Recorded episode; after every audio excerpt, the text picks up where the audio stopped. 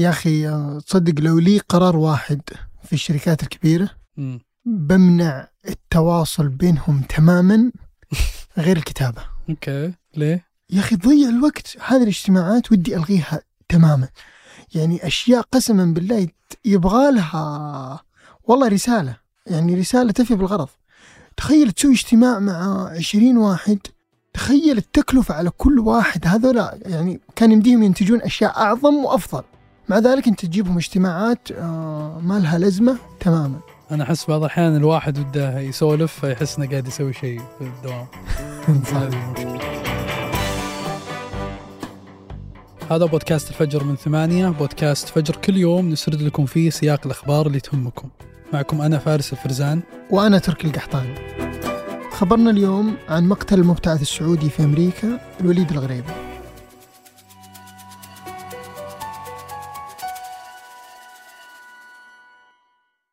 قهوة الصباح وأجود محاصيل البن المختص تلاقيها في خطوة جمل. اعرف أقرب فرع لك من الرابط في وصف الحلقة.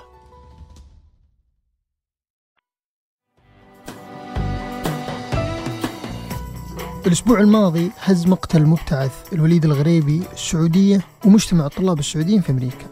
بعد ما هاجمته بالسكين مواطنة أمريكية اسمها نيكول ماري روديجرز في بيت مشترك كان الوليد مستأجر فيه في مدينة فيلادلفيا.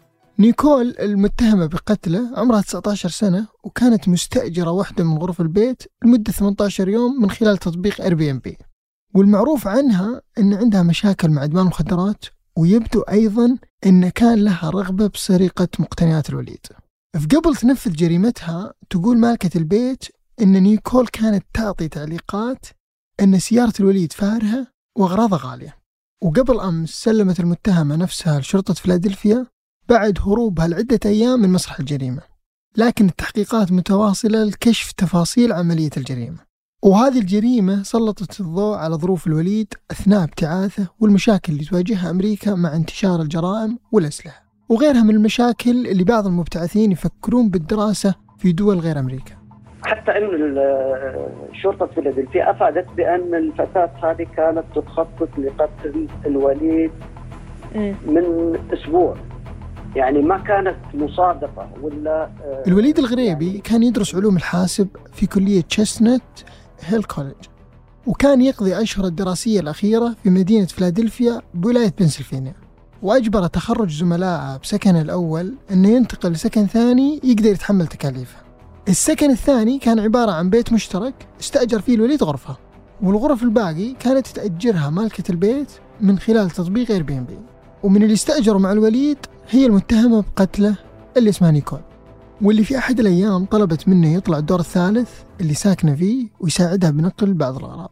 وهذا قبل ما تتهجم عليه وتطعنه في رقبته. مو بس كذا سرقت جواله وكل الأغراض الثمينة اللي كان يملكها الوليد واللي أكد المحققين أنها كانت مفقودة بعد الجريمة. وقبل ما تهرب نيكول من مسرح الجريمة سمع الجيران في الغرف الثانية أصوات مزعجة تيجي من غرفتها. فاستدعوا مالكة البيت وقالوا لها عن الأصوات اللي يسمعونها. مالكة البيت ما وقفت راحت مباشرة لغرفة نيكول ولقيتها تنظف الأرضية بطريقة عنيفة وغريبة. ولما سألتها ليش تنظفين بهالطريقة قالت إنها ما تحب تترك أي أثر وراها. وتركت المنزل وطلعت مستعجلة منه. وبعد ما طلعت من البيت اكتشفت صاحبة البيت إن حمام الغرفة مقفول. وبعد ما فتحوا الباب بالقوة لقوا جثة الوليد وعليه آثار الطعنة في رقبته. بعد وصول المحققين لمكان الجريمة أعلنوا وفاة المبتعث في مكان الجريمة بعد ما تعذر إنقاذه. الوليد عاش أجزاء مهمة في حياته في الغربة منها بداية دراسته المرحلة الثانوية في أستراليا لما كان أبوه يعمل كدبلوماسي هناك. وهذا قبل ما تنتقل عائلته إلى أمريكا. اللي كمل فيها الوليد دراسته بالمرحلة الثانوية وقبل أربع سنوات تقريبا بدأ الوليد الدراسة الجامعية. وكان باقي له أشهر قليلة على التخرج. وقبل مقتله بخمس أيام زارها أبوه في أمريكا ورجع لأمريكا مباشرة بعد إبلاغه بالجريمة. وتوصف صاحبة البيت الوليد بأنه كان شخص خلوق جدا. وصاحب ابتسامة دائمة كان ينشرها على كل جيرانه. صاحبة المنزل كانت عندما التقيناها كانت تبكي آه، الوليد وقالت بأنه من ألطف الأشخاص الذين تعرفت عليهم. هو دائم الابتسام آه، يهتم بالجميع. أما المتهمة بالقتل في شرطة فيلادلفيا عرضت 20 ألف دولار للي بس يساعد في القبض عليها. لكن المتهمة سلمت نفسها للشرطة قبل أمس وتوجهت لها اتهامات بالقتل والسرقة والسطو المسلح مع حيازة أداة الجريمة. هذه الحادثة وتفاصيلها المحزنة تكشف وتذكر مشاكل يعيشها المجتمع الأمريكي واستمرت بالتزايد في السنين اللي راحت. يمكن أهمها مشكلة الإدمان اللي كانت القاتلة في هذه القصة جزء منها واللي تقول الإحصائيات اليوم أن 10% من البالغين في أمريكا يعانون من الإدمان في الفئة العمرية من 18 إلى 25 سنة النسبة توصل 15% واللي هي واحد من كل سبعة أشخاص بهذه الفئة. وفي واحدة من الدراسات اللي تسوت قبل سنتين أكثر من نص الأمريكان استخدموا مادة مخدرة محظورة مرة واحدة على الأقل. والآثار اللي تصير مع مشكلة بهذا الحجم لها أكثر من شكل. منها مثلا أن ميزانية مكافحة المخدرات الفدرالية يعني على مستوى الدولة كاملة تجاوزت في سنة واحدة 35 مليار دولار. والخسائر بسبب الإدمان سواء من تكلفة العلاج أو تكلفة الجرائم اللي تصير بسبته أو حتى بسبب تقليلها للإنتاجية بالوظائف تكلف سنويا 740 مليار دولار واللي هي 3.5% من الناتج المحلي لأمريكا وبعيد عن الخسارة المادية الأثر الأمني أوضح وأكبر. ففي واحدة من الدراسات اللي سوتها وزارة العدل في أمريكا تقول أن الإدمان يزيد من احتمال ارتكاب الشخص الجريمة من 2.7% للشخص السليم لأكثر من 26% وعشان كذا أكثر من مليون ومية وستين ألف أمريكي ينسجنون سنويا في قضايا لها علاقة بالإدمان. واللي يزيد الجرائم مع الإدمان هو الفقر. ففي أمريكا اليوم أكثر من 11% من السكان أو 38 مليون شخص تحت خط الفقر. وفي فلادلفيا المدينة اللي صارت فيها الجريمة النسبة أكثر من الضعف. يعني أكثر من 23% من سكان المدينة.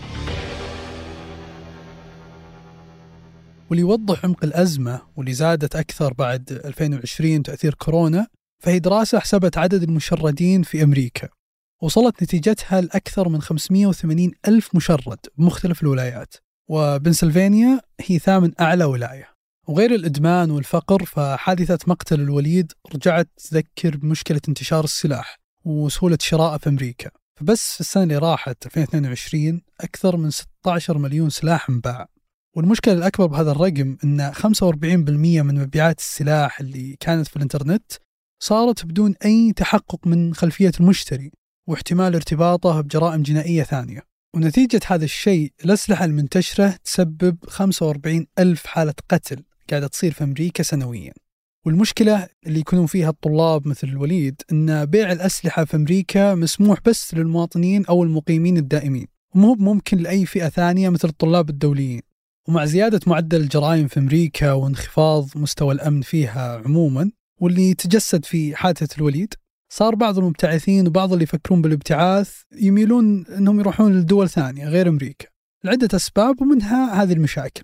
هذا رغم أن مؤسسات أمريكا التعليمية من الأفضل على مستوى العالم. من الوجهات الدراسية اللي صارت مغرية لكثير من الطلاب بحكم أمانها هي أستراليا.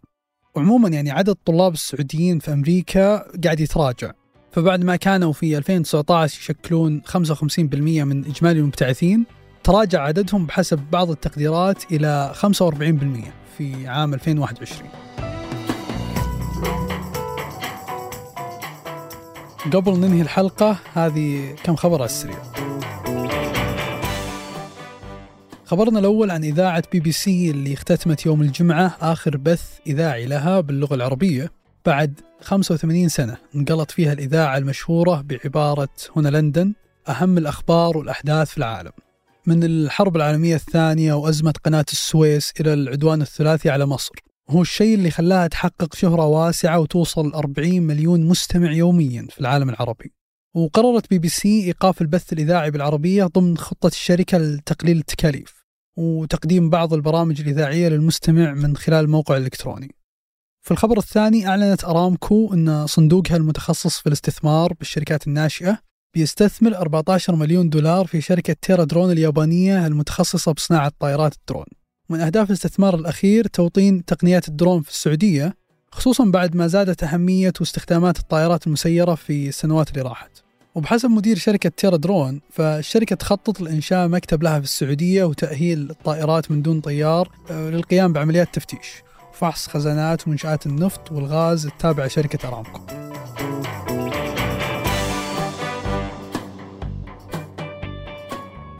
أنتج وراجع هذه الحلقة عمر العمران وعبد العزيز الحبيل وقدمتها أنا تركي القحطاني. وأنا فارس فرزان وحررها محمود أبو ندى نشوفكم بكرة الفجر.